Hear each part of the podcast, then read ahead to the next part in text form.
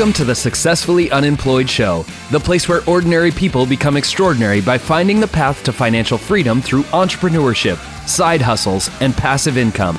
We have already blazed the path, showing you how to retire early and have financial independence, so you will never work for someone else again. Successfully Unemployed, your place for freedom.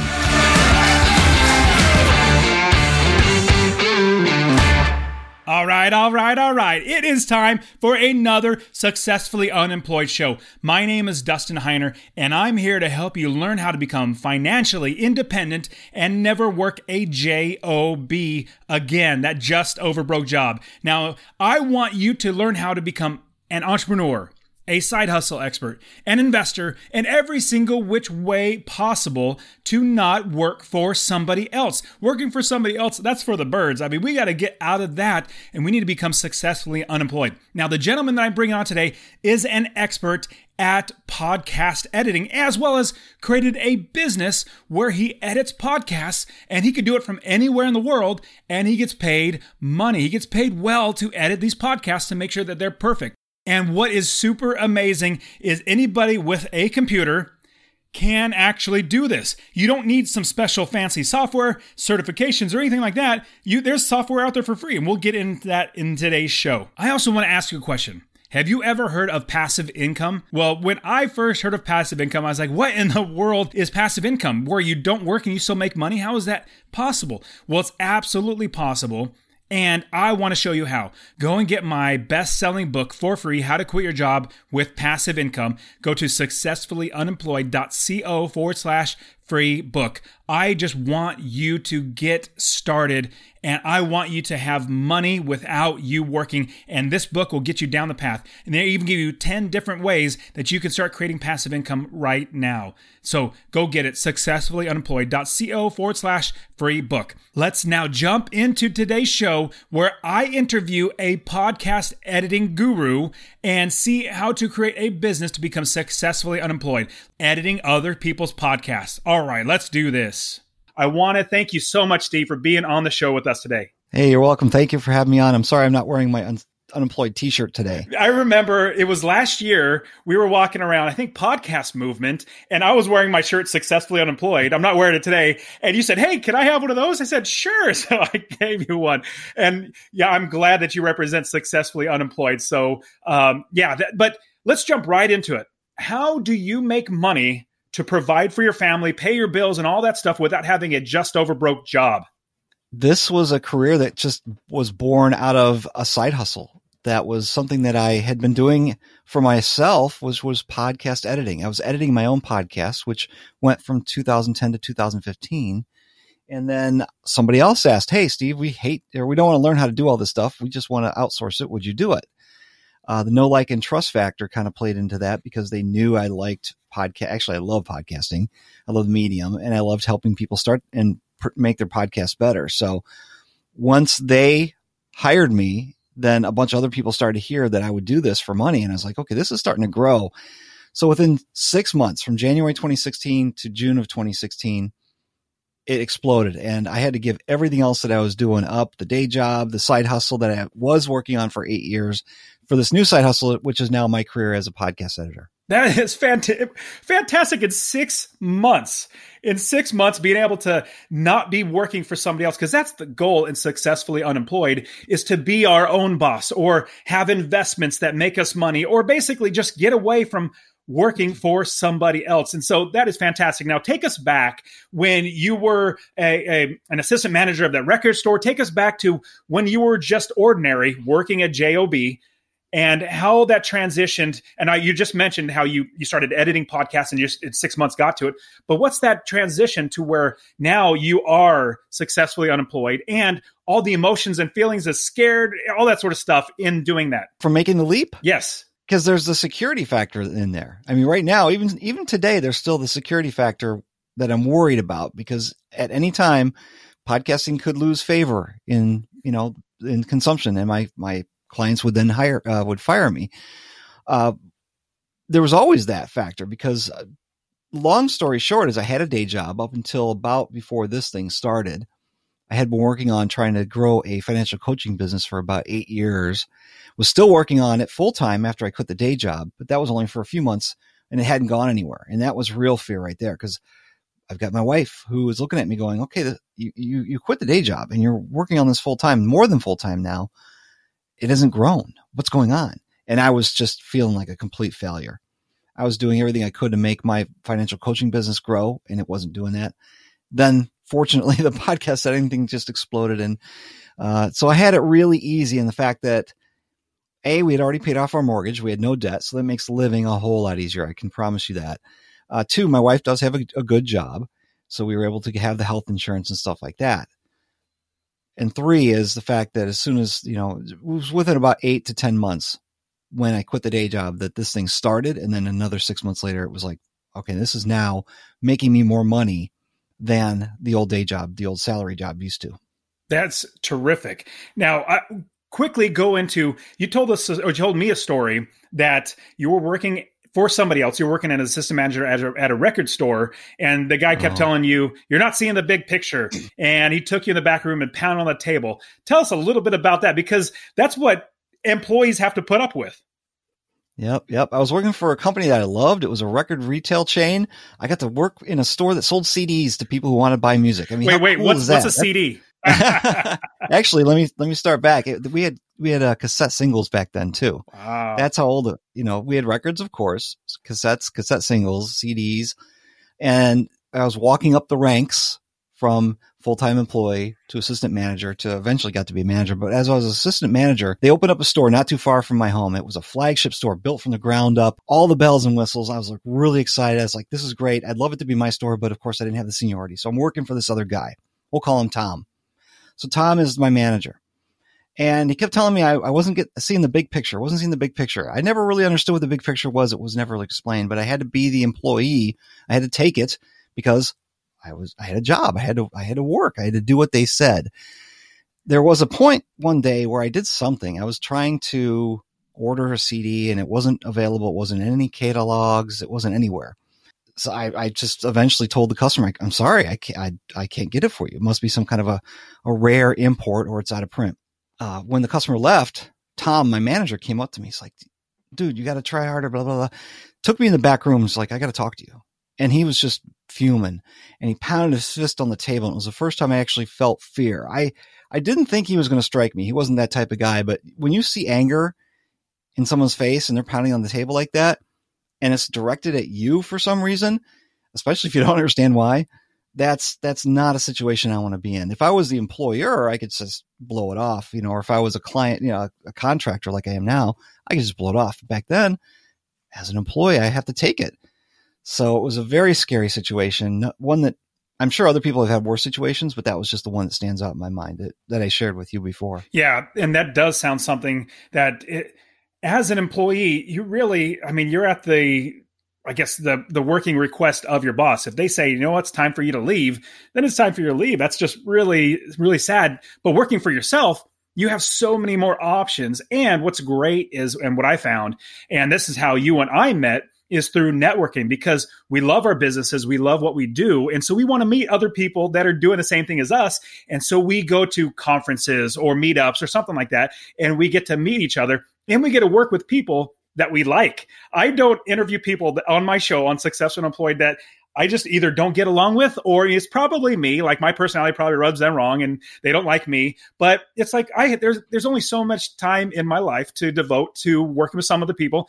I want to work with people that I like. So that's a great thing about being successfully unemployed. Now, with your now transitioning for 6 months, you're working, you're editing podcasts, and you're realizing this is something that I can actually make money at and quit everything that I'm doing and put full focus time in that. So you've been doing it for probably about a little over 3 years now. Now, how did you first start doing the editing? Is that something that's really, it sounds like you need a certificate. It sounds like you need to go to learn this, that, and the other and go to college or something like that. Tell us about this. No, I was self-taught. If you think about it, I was working in music retail. This is way back when there was vinyl, before CDs, then CDs came along. Then eventually computers were able to burn CDs. You remember we used to be, I don't know if you remember. Oh, yeah, I sure do.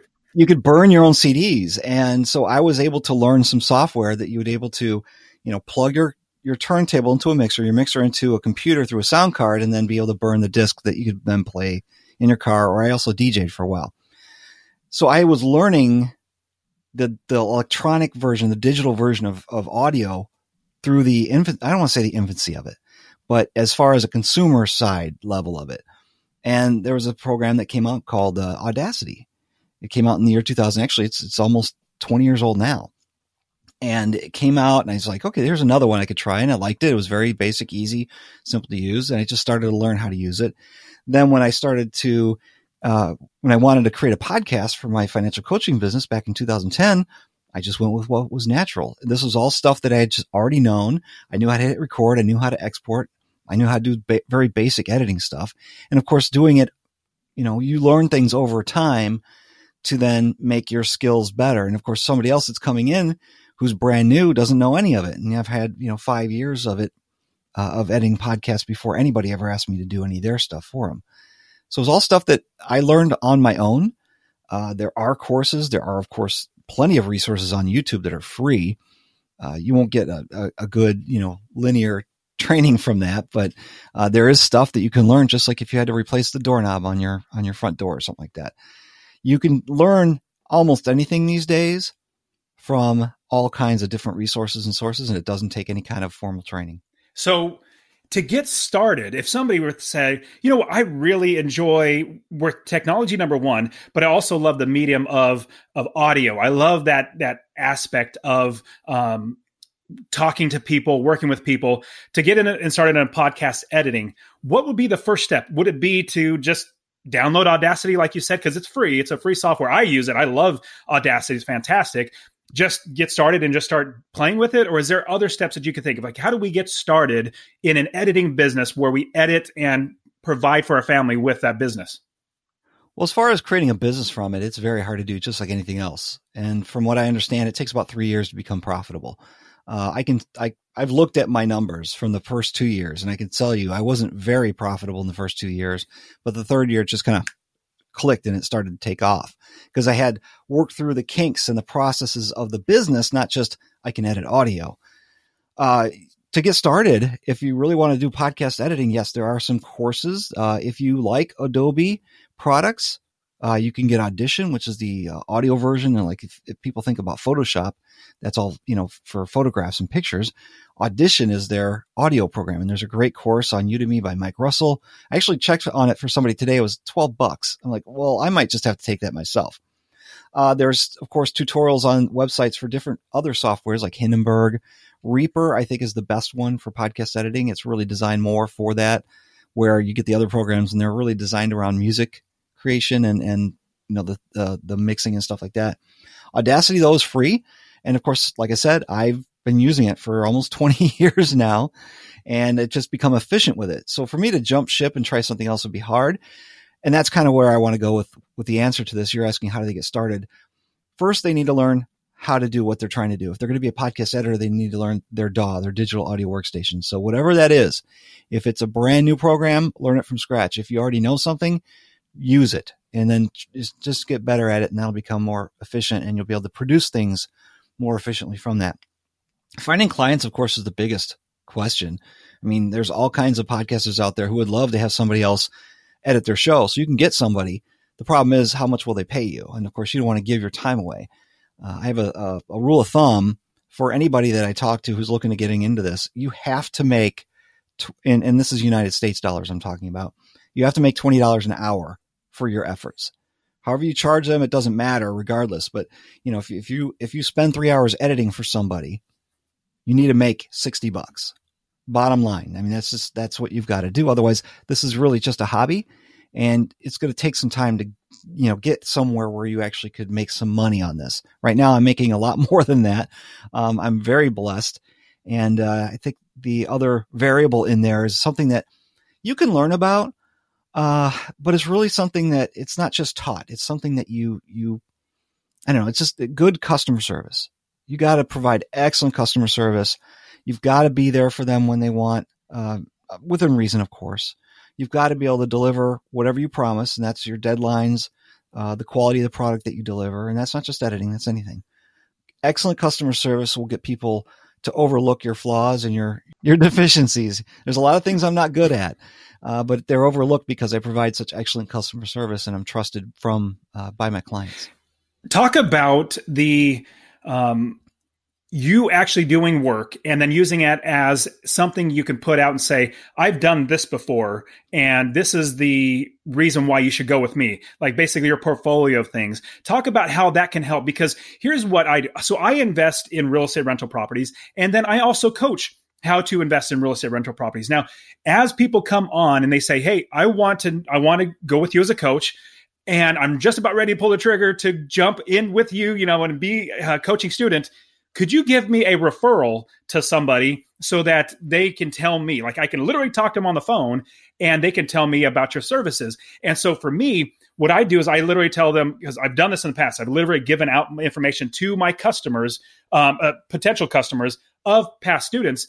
And what I found when I do that, number one, I'm bothering my past students, and that's not really the best thing. But number two, what if the person doesn't buy and it's just all for naught? So what I found is that my history, everything that I've done in the past, from the podcasts, my books, my articles, everything, like all the things that I've done where I've shown my ability to produce, that is my reference. So talk about you're being able to reference everything that you've done or anything in the past so that you can, instead of saying, you know, go talk to this person that I actually edit for or something like that. How does that help you in your business to grow, to find better or more clients?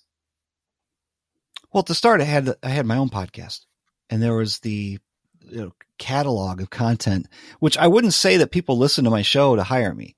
I can tell you they probably didn't. There's quite a few people that I just got to know, and they got to know who I was and just the energy and the excitement I had about the medium of podcasting that got them excited about doing it better too. But I could say a lot of them don't actually listen to the end product that I produced on my own before this ever became any kind of a career. But I could show that, hey, there's this thing called a podcast. It's sitting on my website. You can hear it on this app. And, that's kind of credibility built in right there, because if you have something you can show that you've produced, that you've done, you've got your art on the wall that they can actually look at, well, that just tells them what they need to know. And if they don't have all the answers that they need to know before hiring you, they're going to ask, or they should. One thing you want to do if you're starting a business is open that door so that people can ask you questions. And once they have your ear, immediately the trust factor goes up, because, oh, this is a real person. It's not just some kind of a static website where I just click buy. You ever buy something online where you just click that buy button? You're like, oh my gosh, did I just make a mistake? You don't do that when you actually talk to somebody and they're like, hey, we're thinking about it. We're thinking about starting a podcast. We don't want to learn how to edit. We don't want to do that. We know that you're the guy. People say it all the time, and it drives me crazy. There's so many guys, but when they get you on the phone and they actually speak with you, the trust factor goes up, and that's really key. That's great. Now, you mentioned, and that's something I absolutely need to touch on. If somebody's going to be asking us questions about our business, about our abilities, and our customer's calling us up or talking to us, what are the questions that we would potentially need to be ready for? And what are the answers? What are good answers for those questions? Can you ask that again a different way? Sure. What questions would you be asked, and then how should we answer them? For getting a client or a customer. A customer is calling you up and says, hey, Steve, okay, I want you to start working for me, and I have these questions. So what would those questions be? Oh, specific to podcast editing. Yes. Okay. All right. Well, the first question I ask them, I have to have the answer here first, is what's your goal with the podcast? What do you want to get out of it? And a lot of people say, oh, I want to do a podcast and help people through my, yeah, okay, that's fine. But you can't do that forever, because you're going to spend a lot of time and energy creating a podcast. And if you're not getting anything in return, then you're going to quit. It's proven time and time again. People quit hobbies once they no longer have fun with it. So what if you're trying to make this into a business and you don't get any kind of feedback, you don't get any kind of return, people aren't buying your course, they aren't joining your membership, or if you're trying to do a sponsorship deal and you don't have any sponsors, you're going to quit. What's your goal? I have to find that out first. So the questions that they need to ask me then, after we find out what their goal is, they might ask the technical questions about how, what kind of mic, how do we record? But the real question for an editor is, how do I get you my files? And then we've got to figure out, what their format is, if they're starting a brand new show, if they haven't already got their format in line. you know, how do you want the show to progress? An introduction, tip of the week in there. I don't know. It could be any variety of things. Then there's, of course, the deliverables, which means once I'm done and I've got this thing produced, what do I do with it? I've got this MP3 sitting here on my computer. You know, do they have a website? They want me to upload their file to their media host. Is there any kind of marketing involved? Those are the questions that they would have to ask me if I do. I don't do show notes. I don't do marketing. I just do the audio production and upload to the media host and things like that. Those are probably the primary questions that they need to ask me. The good thing is I pretty much do all the work for them as far as once they hit stop on the recording and upload it to Dropbox or Google Drive or whatever they're sharing it with me through. Then it's just email. That's terrific. Now I do all of my editing, my show notes, the images, I do all that stuff for both Master Passive Income Show and the Successfully Unemployed Show. Now let's do this. I just had this idea. If I were to hire you, I'm going to call up, hey, stevestewart.me. I went to your site and I want to hire you. I'm thinking about hiring you.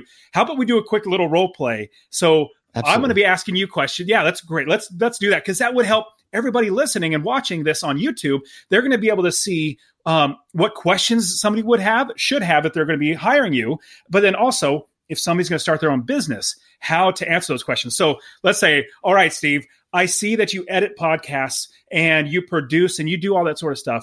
What I do with Successfully Unemployed Show is I interview somebody on Squadcast and I record the video and I record the audio. What can you do for my podcast or even YouTube? Do you do video as well? Like, tell me about your services. So in case if I want to hire you, what do you do?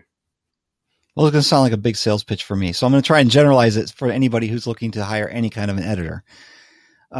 You would say, first of all, I got to find out how you're going to get me these files. Okay. So I'll tell you, I'll put them on Dropbox. I'll go ahead and upload them to Dropbox. I pay Google Drive. I already paid money to have 100 gigs or whatever. They'll put it there.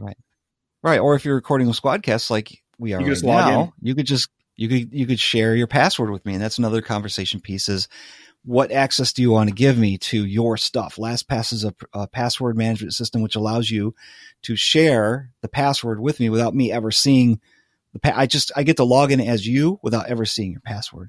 And that allows me to take off one more piece of the work for you. So really you're just communicating, hey, I just got off the phone with, James Altucher and it's in Squadcast. I can go up there and I can download it for you. So you don't have to worry about it. Then I'll do the production. Let's say we have the discussion about your format, how you want that done, music, bumpers, sponsorship, reads, whatever you end up doing in there. And then from that point, we can then upload to your media host and schedule it out however you decide to do that. So you would take care of everything. Once I hit record and stop, if I give you access to everything where you can download everything, you'll make sure that it's put in order in the way that I want the show to be, from intro music to the announcer to intro music. And then boom, here comes into the show and the outro and all that sort of stuff. You'll make sure that gets done right, edit it. So will you remove all the ums and all that sort of stuff as well? Yeah, I guess that's something that's just assumed. I'm going to go through every minute of the audio and I'm going to clean it up. I'm going to take out some of the noise. I'm going to take out the stumbles. I'm going to take out the ums to my best ability. There's going to be some that just, you can't take an out of umbrella. That's a horrible example, but there's just sometimes you just can't take it out. And that I leave that in there because it makes people sound human. We want people to still sound human. We just want the message that they're communicating to come across better. So I'm going to take away all the obstacles, all the static, all the hesitation in getting that message to come across clearly to the person who's wearing the earbuds listening to your show. That's all done on the post-production side that I do. Ideally, all I want for my audience, somebody listening to the Successfully Unemployed Show, is not even noticing the quality, just noticing the content in the show. That's ultimately the end goal that I would want. And so being able to do that, making it seamless, making everything run and feel very, very smooth, that's absolutely what I want. Now, do you also do artwork or is it just the audio? Yeah, for me, it's just the audio. I've, of course, got a list of resources that people can choose from, that you can choose from to get what you want to. But I like the idea, and it's probably because I'm such a control freak myself. I want to control everything. I want to have my hands on everything. For me to give somebody else my podcast to edit would be scary to me. I like to let the person who runs the show have control, and then let them give up whatever they feel they can let go. But then they also, I'm not good at the artwork stuff. I'm not good at any of the content creation stuff. I'm good at I'm the guy behind the stage who pulls the ropes and turns the lights on and off. I'm the guy who, you know, is in the sound booth, who just turns the volume levels up and makes everything, you know, sound good. I'm not the person on stage on the microphone singing the song. I'm not the guitar player, the drummer. I'm not performing. That's the man. That's the host job. So then when it comes to things like, you know, marketing and doing the artwork and, you know, contacting guests, I'm not a specialist there. I've niched myself into this position where I can only do the audio post-production and not have to worry about providing other services like show notes, artwork, voiceovers, you know, scheduling the group, the recordings, doing a tape sync and things like that, which I think is beautiful that I've been able to niche myself into that little corner. And it's absolutely terrific to be able to do that, because what I found is that the more smaller niche that I get, the more people find me and specifically want me and my services, as opposed to, well, you have all these services, let me pick and choose. No, this is what I do, and I stick to my strengths. Now, I know you don't charge this, but let's say you charge $20 an hour. As somebody that's going to be hiring you, I'm trying to think, well, how much would it cost me? So if I give you a 45-minute show, beginning to end, this is just recording, you got to do the intro, the outro, and all that sort of stuff, and produce it, how long would that take? Like, give me an estimate of what I, on a day-to-day or episode-to-episode basis, how much would I be charged if it's $20 an hour? So these are all really good questions that come out in a conversation with a potential client. I love this. It's still role-playing, right? We're exactly. Still role-playing. Okay. No, it's a good point. I need 3 to 4 days of 3 to 4 business days to turn things around, because there are so many clients that I deal with. And frankly, a lot of them give me their stuff last minute, and it's just, I've got to do it. I got to do it that day. So, and I like to sleep. I like to eat, and I like to take some time off. You know, I can't work every hour of the day. So it's got to be 3 to 4 days that I'm provided with the files beforehand. That gives me the time to get it all scheduled and worked and all that stuff. What was the other piece you were saying? How many hours would it be to produce the show? Oh, pay. Yes. No. Pay. You want to know what pay? Okay. So yeah. I'm going to give you some industry standards, because last year I did a survey I got a Facebook group for podcast editors, and I did a survey, and some of the results came out very interesting. What we found was, and I gave the scenario to the people who took the survey. I said, here's what I propose. Let's say you get a 60-minute recording. That's all the audio you need to produce the episode. You got all the other elements. You get 60 minutes of audio. You do the detailed editing, the ums and ahs. You do some basic noise reduction, volume leveling. Volume leveling is very important. And you put it all together and convert it to an MP3. What would that cost? From that survey, we found the average price charge to the client would be $105. I asked some questions and found out from how much time it took them to do this work and all this stuff, was able to see that the average podcast editor was earning, on average, about $40 an hour. So if you estimate that, you know, if somebody worked for 3 hours, they're charging $120. If they were able to get that 60-minute thing done in 2 hours, which is pretty incredible, you know, then they're only charging $120. I would say that type of person needs to be charging more anyway, because if you get it done that fast, you're either not doing the job, so actually should pay paid less, or they're doing a really great job and they should charge more because they're an expert at it. They're very efficient. So as far as prices, you can just kind of estimate that. It's either about 60 minutes of audio on average in the industry here in the United States is about $105 for a 60-minute episode. Or you're going to be charged about $40 an hour of their time to produce your show, your post-production. And that doesn't include anything like show notes or artwork or anything like that. It's just the audio. Got it. So here's what I do with Successfully Unemployed. And you tell me if this is bad. What I do is, because I like the interaction, so I'm going to be putting the video up on YouTube. Every single Successfully Unemployed show episode I do, it's on YouTube. But then I also put it on as a podcast. But I literally just take the audio that we have, the conversation, unless there's like a huge pause and somebody coughs and like, well, can you edit that out? And they actually tell me, would you please edit that out? Other than that, I just put it in there with people talking longer, pausing longer, saying ums.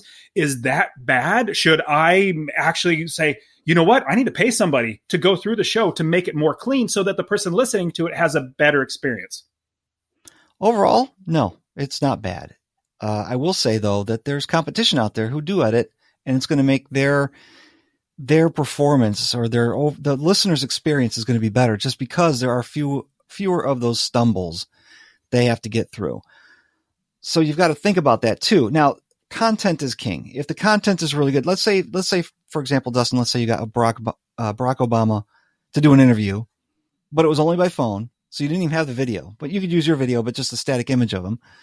And he's doing it over his cell phone while he was the president, he was doing it from Air Force One. You know, it's in the air, the thing's flying. There's all kinds of crappy noise. Are you going to not publish that because it's crappy cell phone signal from, you know, I'm absolutely going to publish it. Yes, absolutely. The content is there. You're going to publish it. The people who say they capture the UFOs on their phones and it's crappy video, but guess what? It's on every news station. Why? Because the content is good. However, it's really hard to see what that thing is. You're like, I want to see more. It's really hard to assume that.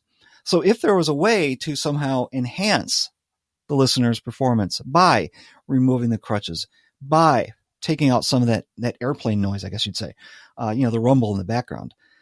If you were able to bring your guest's volume up to the same volume level you're at, and they're both at a volume that you can play in your car and understand, that show's going to stand out more than the show that just picks up their cell phone, records on Anchor, and publishes straight out to the world. So there's competition you have to be concerned about. Of course, content is king, but I don't know of a lot of content out there that doesn't already get a bunch of attention that's going to be popular. So that you answered great questions. Now, if I were to hire you, why would I hire you as opposed to somebody else? Like that's, I guess this is how I always, everything from hiring somebody to work as an employee, subcontractor, that's always a question I personally ask. So if I were to say, hey, Steve, why should I hire you over anybody else? Now, the beauty about me is you know exactly what I'm going to do. I'm going to sit there and work on it. And I'm going to only work with people from the niche, my peers. I'm going to work with my peers. So let's just use the example that you're not putting out any kind of a personal finance money type show. Let's say it's a comedy show. I'm not going to push hard. I'm going to give you my rate. And if you like it, then we're going to work together. But then we're basing it all on money. I don't like that type of relationship.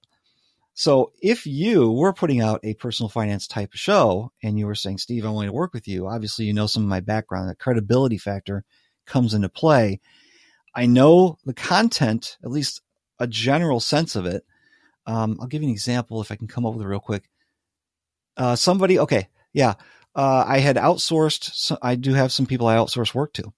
And I got a comment back from one of the editors said, oh, I think they messed up because they said something about BiggerPockets and they're about to edit it out. I'm like, no. You don't understand. BiggerPockets is huge. That is a name of a show. It's not just they need to get on bigger podcasts. They need to get on BiggerPockets. It was that was the comment. They were saying that the person needed to get on BiggerPockets as a guest, but my editor had no idea what BiggerPockets was. So I was like, no, see, so I know the content. I know generally what your message is. So we kind of form an alliance here on how to get your message across to the people because I know what that content is. That makes great sense. I love that idea. So how do we then scale the business to where we can make enough money? Is it just charging more? Could we hire anybody to work with us? Like what can we do to scale the business to make more money so that we make sure we don't have to work for somebody else ever again in another job? Yeah. Well, I'll tell you the story of how I've grown this over the past 4 years. It started with just that side hustle and I was way undercharging for the work I was doing. Way. I mean, I was not making anywhere. I wasn't even close to $5. I could have made more just waitressing and not getting any tips. I mean, that's how bad it was. But over time, then when you get more clients, of course, then you're like, okay, this is consuming more of my time and I think I'm worth more. I've got more experience under my belt, so I can. So then you start to raise your rates over that, you know, on the new clients. Of course, the old clients are still paying an old rate, so you got to raise their rates over time. Find a reason, a justifiable reason to do that. Don't just say, hey, I'm going to charge you more. That's just not fair. So over time, you're raising your rates on new clients, maybe you're raising some rates on the older clients. And that demand, once that hits this critical level, and I always struggled with raising rates on people. I was like, I don't feel like I'm worth it. But once you hit that critical level, you're like, I have to charge more money because I can't do the work. But if they're going to pay me twice as much as this client over here, okay, yeah, you know, that's definitely worth it.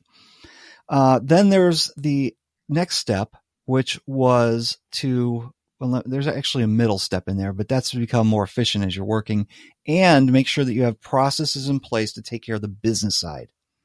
Because you're saying we got to make this into a career or business. You know, we got to be, we're not working for somebody else. So we have to get our bookkeeping in order, have ways for people to pay us easily. You want to take all the hesitations out of people being able to pay you quickly. A good accounting software would be helpful, or at least a method would be great. All that bookkeeping fun stuff, just like, you know, we love to talk about. That's got to be in place. And then finally, it's okay, if this is going to grow past me, beyond myself, now I got to bring on some more people. And in this environment that we're in, it's great because we can find other people who want to do this as their side hustle. They're at the beginning stages like I was 5 years ago or 4 years ago, and they want to make some side hustle money. Fortunately for me, I've been able to find some people that I've trained, and they've been fantastic. So there's 5 people that I send work out to on a regular basis, and they do great work for me. I feel like they're teammates. I don't have to worry about all the employee type stuff where there's benefits and regulation, and all this other stuff. They're contractors or subcontractors, which is a lot easier to work with. And then they're not relying on me for their livelihood as well. So I've been able to grow it from not making any money to charging more money to charging enough money that I could start to actually become profitable, to charging more money because, well, the demand was higher than I could handle, to where I could then take on more higher paying clients because I was able to get more work done by outsourcing it to people that I've trained and trust. Does that make sense? It sure does. And so when you outsource it, or you have subcontractors, they're basically working for you, it's still your quality content. And that's what people care about. Not that you're actually doing the work. It's like, I just want Steve Stewart quality stuff. And as long as you're making sure it's Steve Stewart quality, it's me. If I were hiring you, as long as I get Steve Stewart quality stuff, then I am happy. So if you need to have somebody else do it to help your time, but you make sure it's good, then I am good to go. So that's a perspective that I would have. So that's great. So you can actually scale the business and not just work 1 hour and get paid. You can actually scale it by hiring other people out. Now, if I were to want to get started in editing and being a podcast producer and start doing everything that you're doing, how do I learn? Do you have courses? Do you teach people how to do this? Well, personally, yes. I have 2 ways of training people. One is a class I do maybe once or twice a year. And that's 4 one-hour meetings. I haven't decided when it's going to be yet, probably after March of 2020. But then I do have a course on how to use Audacity. Now, it's not the complete version of how you're going to use Audacity start to finish, but it does give you, there's a free version, which helps people to understand this is the program, is where you get it. This is everything, all the buttons that you would use for a podcast. And then there's a upper tier level, which then people could purchase and buy into, which then I show them the tips and tricks that I use to be able to edit faster. And there's some tips in there that I learned along the way as well. I was like, oh my gosh, I never knew about this thing called Find Zero Crossings. Game changer right there.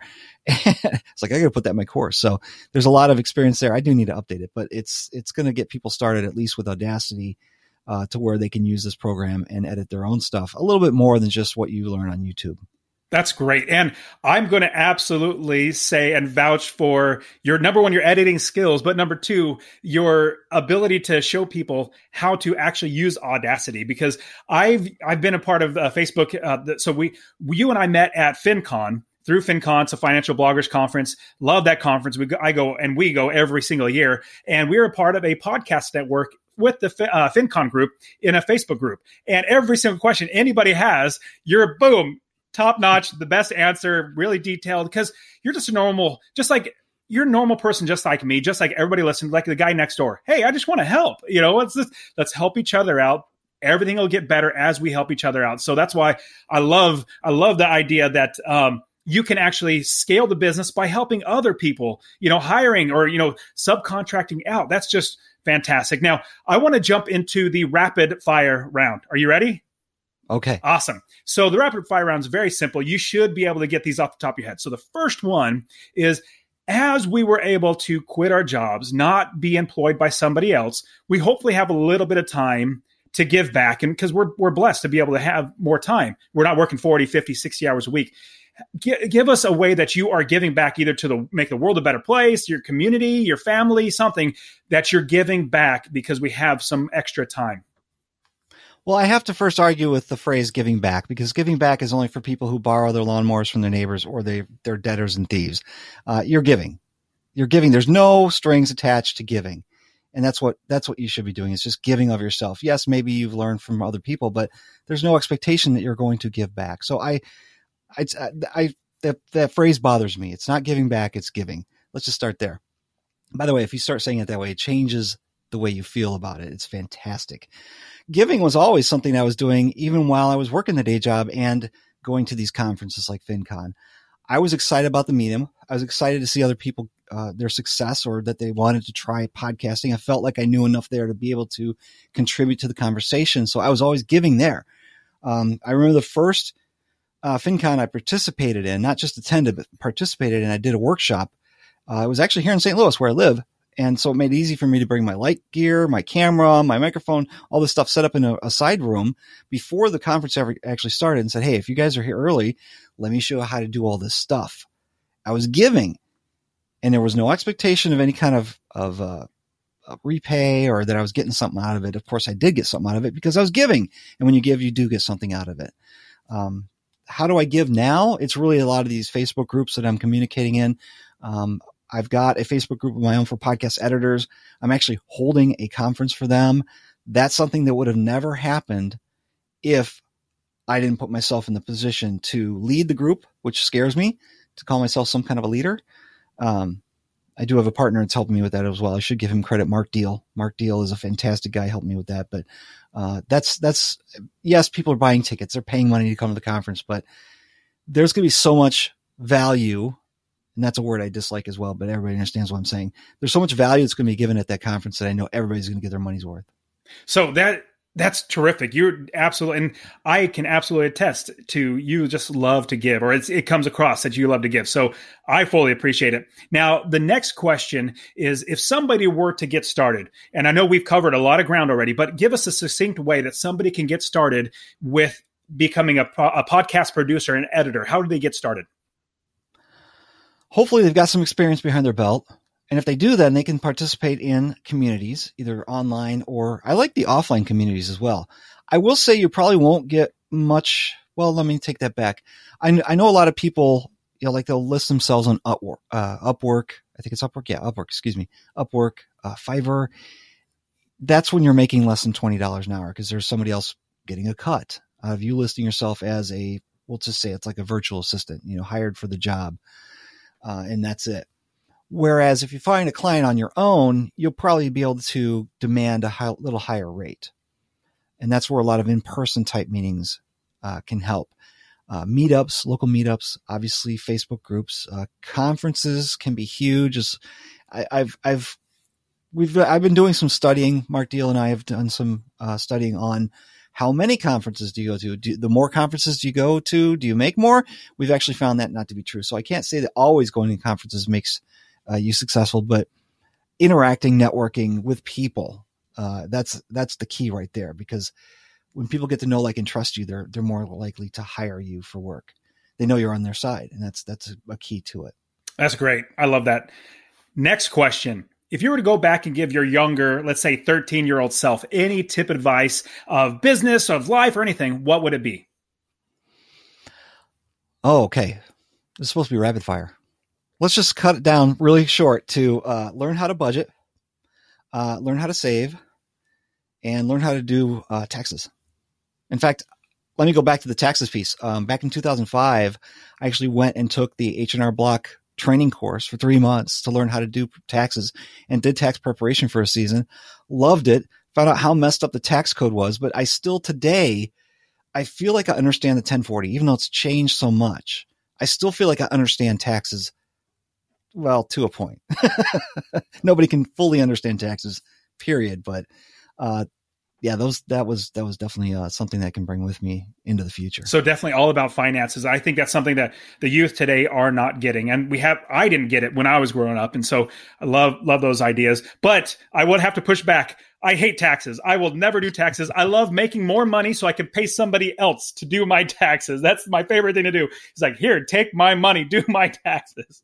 So next question, we got two more. So second to last question is, what tool, app, or it could be a journal, like what should we implement into our lives that you have found be very, very helpful? That's a general question. It's a very general question. I'll tell you what, I probably enjoy YNAB. You need a budget. Too much. It's fantastic. The method behind budgeting makes me want to make sure I've got 2 months worth of living expenses saved up without even knowing it. And then I'm out there, we're out there going to buy groceries, or not groceries. Let's use clothing. Clothing is something you don't normally go out and buy every day. It's not something you plan on buying very frequently. If you do, then hopefully you've got a good budget for it. But I don't know how much I can spend. For example, a couple months ago, I needed to buy a new winter coat. I'm like, okay, well, I had the opportunity to go out and get the coat. I don't usually leave the house that much. So when I'm out and I'm like, okay, I need to do this now. I have the opportunity. Let's go do it.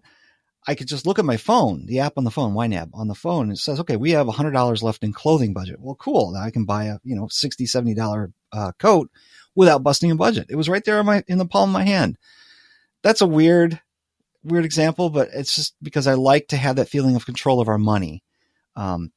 I can see it in the palm of my hand. That just makes me feel better about finances in general. That's great. So YNAB, you need a budget. That'll be in the show notes for you, but I got one better thing for you. Move to Arizona. You don't need a coat. Like, why even have a budget for coats? Just move to Arizona. Hang out with me. It's so much better here. Well, we kind of love the snow. We're actually planning on moving to Colorado, the mountains. Oh, I remember that. So. Yeah, very cool. Okay, last question. What is one nonfiction book? Could be business, could be life, whatever it might be, that you really enjoy that we should read. The Millionaire Next Door, hands down, by Dr. Thomas Stanley. Fantastic book. Gives you a great view of what a real millionaire looks like, acts like, lives like. It's not what you see on TV. And we all know reality TV is so true. It's all real, right? No, this tells you, and I know it's an old book. It's going to be 30 years old here I forget, but it should be 30 years old here soon. But even today, if you look at it, the examples that it talks about in there are pretty fantastic and eye-opening. And I think it's still true today. The Millionaire Next Door by Thomas Stanley. I completely agree with that. I read about 15 years ago.